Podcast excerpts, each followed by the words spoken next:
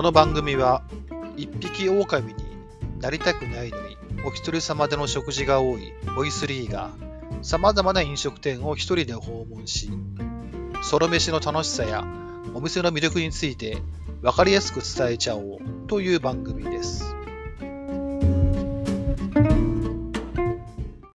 さあ今回も始まりました。ソロ飯してみませんか？こんばんはボイスリーです。さあ今回はですねえこれまで、え続いてきました大阪シリーズの最終回になります。議地の完全人間ランドオフ会があったのが、ま、9月の話なんで、ようやく大阪編、これで終了っていう形ですかね。で、普段は僕、あの、B 級グルメのお店を訪問することが多くて、で、まあ、ラーメン屋さんですとか、あの、カツ丼とかカレーとか、そういうのが多いんですけども、で、一方でですね、あの、食べログで、居酒屋百名店ってあるんですけど、その居酒屋百名店巡りというのも実はやってます。で、この百名店、食べログの百名店って何なのっていうお話をちょっと説明させていただきますと、えっ、と、まあ、ジャンルはいろいろ、ラーメンとか、あの、フレンチとか、中華とか、まあ、カレーとか、いろいろジャンル、日本料理とかいろいろあるんですけど、そのいろいろな料理のジャンルを対象に、えー食べログで、まあ、点数の高い人気のあるお店を、えー100店舗選出したものが100名店と呼んでいまして、で毎年その点数の投げ下げがあるんで、お店はあの入れ替わるんですけれども、で、その100名店の中に居酒屋を対象にしてる、えー居酒屋100名店というものがあるんですね。で、これあの、エリアもですね、あの日本全国で、まあ、北は北海道から南は僕の知る限り、一番南が石垣島のお店なんですけども、まあ、かなり、あの、点々としてるんで、あのなかなか100店舗をコンプリートするのは、かなりの難易度高いと思うんですけども、で、今回、あの、議事の完全人間ランド大阪オフ会で、大阪市の方にお邪魔しましたので、そこの市内の居酒屋100名店に行ってきました。えーすみません、前行き長くなりましたけども、で、これが、あの、まあ、思った以上に高級店で、まあ、いろいろと思うとこがありましたので、ちょっとこのポッドキャストに残しておきたいと思います。それでは早速始めていきたいと思います。今回ご紹介するのは、こちらのお店です。大阪市中央区上町の居酒屋長堀。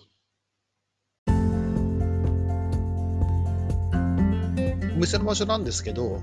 えっ、と、JR か、あと、大阪の地下鉄の玉造駅から歩いて10分強って感じですかね。あの、駅から向かっていくと、えー大阪女学院の裏手のあたりになります。で、周りはですね、住宅街って感じで、正直あまりあの、アクセスがいいとは言えない環境なんですけれども、それにもかかわらず、あの、食べログの評価は3.85。で、Google マップの、えー口コミ件数が、えー調べたんですけど、えー176件、評価が4.3ってことで、まあ、超人気店のお店です。で、お店なんですけども、えっ、と、目印はあの白い蔵造り風の一軒になっていて、あの扉の感じも格子戸っていうような形ですね。で、目立つあの看板ですとか、表説なんかは出てなくて、こう一見するとこれ、あれ飲食店なのかなっていうのはちょっと気づかない、わかりづらい感じの雰囲気です。で、一応まあ2階の部分のあのすりガラスのところに長堀ってちっちゃく書いてあるんですけど、ちょっと見落とすような感じですし、まあ目指していかないとこう見通り過ぎちゃうような、そんな感じの落ち着いた雰囲気のお店です。で、お店の中に足を踏み入れると、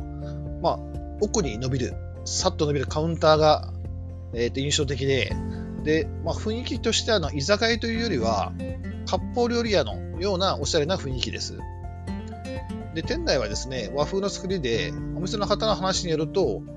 えー酒造、まあ、酒蔵か、酒蔵を模して作った店主こだわりの作りなんだそうです。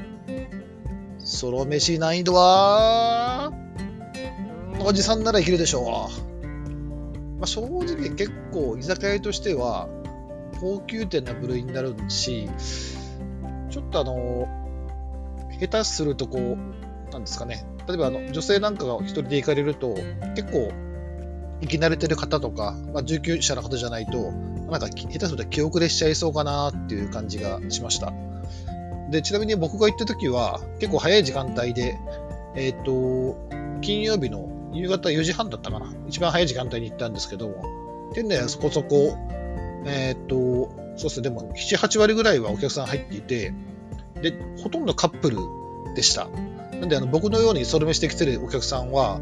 あの僕一人だったんで、まあ、そんなような感じで、あまりソロ飯向けのお店ではないのかなという感じはしました。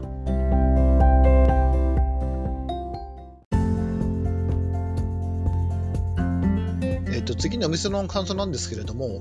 こういいなと思った点と、そうでもないなと思った点、それぞれあったんで、順を追ってお話しさせていただきますと、まだ良かったなっていう点なんですが、まあ、扱っているその食材ですとか、あと調理の技術、それから提供されているそこで、まあ、料理のレベルなんですけども、まあ、これははっきり言って、波の居酒屋は、ま、はるかに凌駕してるっていうようなレベルで、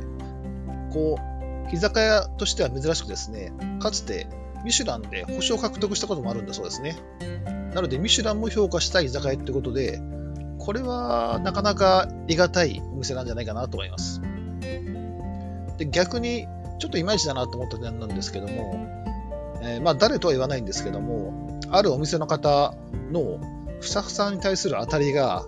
結構きつくて、で、それがそのお店の接客とかの雰囲気にもこう伝わってっちゃってるような気がしたので、ちょっとこれがどうかなというふうに思いました。で、僕が予約の電話した時も、この同じ方が出られたんで、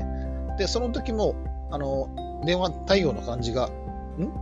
っていうような印象だったんですけども、実際お店に行った時も、やはり同じような印象を抱いてしまったなというところで、まあ、気になる人には、もしかしたら、ちょっと居心地が良くないかもしれないなというふうに感じました。あとはあれですね、あの、料理は確かに美味しいんですけれども、こう居酒屋なんですが、あの、メニューであの、カツ毛ガニのジュレっていう料理あるんですけど、これが一皿12,800円とかっていうね、ちょっと居酒屋としては、この値段設定どうなのっていう違和感を感じました。まあ、毛ガニといっても、あの、一杯丸々ですと、後半飽きてきちゃったりとかもあるんで、できれば、あの、いろんな食べ方したいなと思ったりですとか、あとまあ、毛ガニ丸々1匹じゃなくても、まあ、半分とか、ポーション減らしても、値付けを抑えれたりとかですね、いろいろ、そういったバリエーションあった方が、こっちも嬉しいのになというのは感じました。でちなみに、毛ガニのジュレ以外は、おそらく、まあ、普通の値段というか、まあ、居酒屋としては少し高級レベルかもしれないんですけれども、まあ、常識の範囲内の、あの値段で、いただいたものの感想をお話しすると、最初に水なすのうま煮をいただきました。で、これはですね、あの、もともとは、本来はあの、一本丸々っていう料理なんですけども、僕が一人だったんで、あの、ハーフで、ハーフで出しましょうかっておっしゃっていただいて、あの、半分で提供していただきました。こう、めんつゆ風の出汁で、あっさりとした上品な味付けで、で、皮にもですね、細かく包丁が入っていて、みずみずしくて甘みのあるナスを十分楽しみました。あとは刺し盛りですね。これもちょっと値段が確認してなかったんですけれども、えっ、ー、と、刺し盛りも1人前で作ってくれました。これ刺し盛り1人前でやってくれるとこって割と少ないような気もするんで、これは嬉しいサービスですね。あとは、あの、わさびに自信があるみたいで、スタッフさんに言われたのが、えー、こちらは日本一のわさびなので、醤油に溶かずに刺身に乗せてお召し上がりくださいっていう説明をされて提供されました。確かにわさびは鮮烈な風味がありましたね。あとはやっぱり先ほど話したカツ毛ガニのジュレ1万2800円。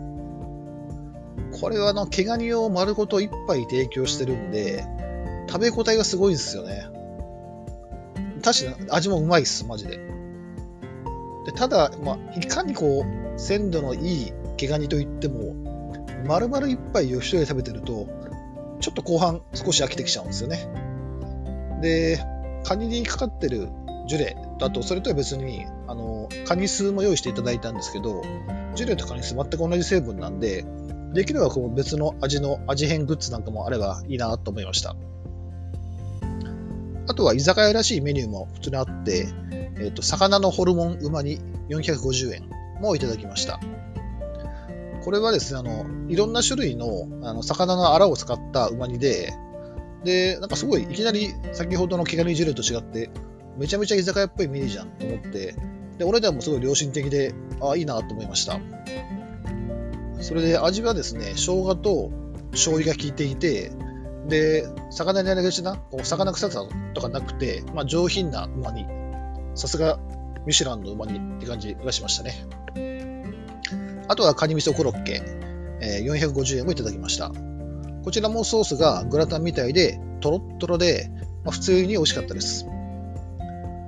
えー、料理、まあ、お値段の話をすると、料理5品に、あとお酒はハイボール2杯、あと日本酒を 2, 2杯かな ?3 杯かな、いただいて、お会計は、えー、22,800円でした。そんなわけで、今回もごちそうさまでした。は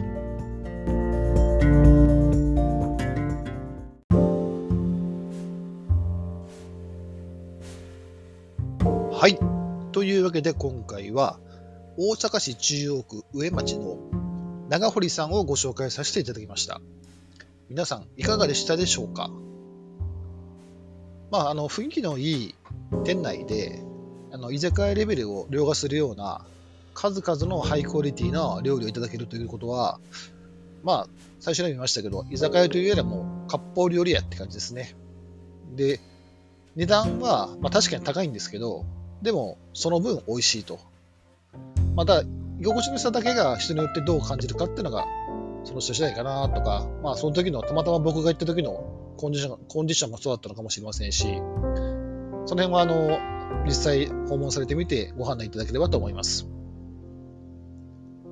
この番組ではこれからも、